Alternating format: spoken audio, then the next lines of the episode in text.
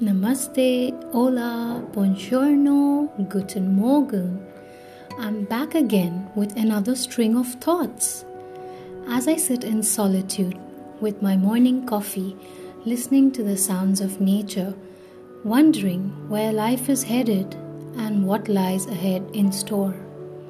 Well, a pessimist would say we're headed for doomsday with so much discord in the world. But I would like to believe otherwise. The world is clearing up the negativity for a better tomorrow.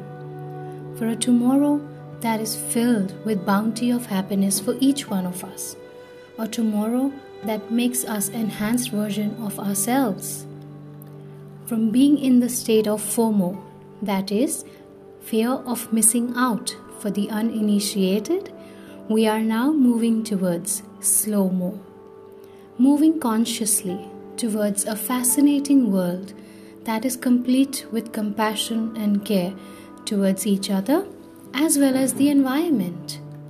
In the rat race of life, we had taken for granted the smallest joys of life the music of chirping birds, a beautiful orange sunset, a cup of coffee with a friend, and chit chat with no agenda stargazing while holding hands with the special someone, and so much more.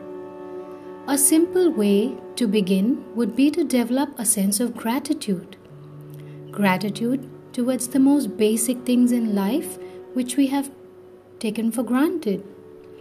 Gratitude towards our family for being with us. Gratitude for all the luxuries we have been blessed with. Gratitude for that friend who calls just to check on us without any reason. Gratitude for our parents who are healthy and are always worried about our well being. Let us count our blessings and inculcate the feeling of gratitude for a better tomorrow, for a better us. Amen.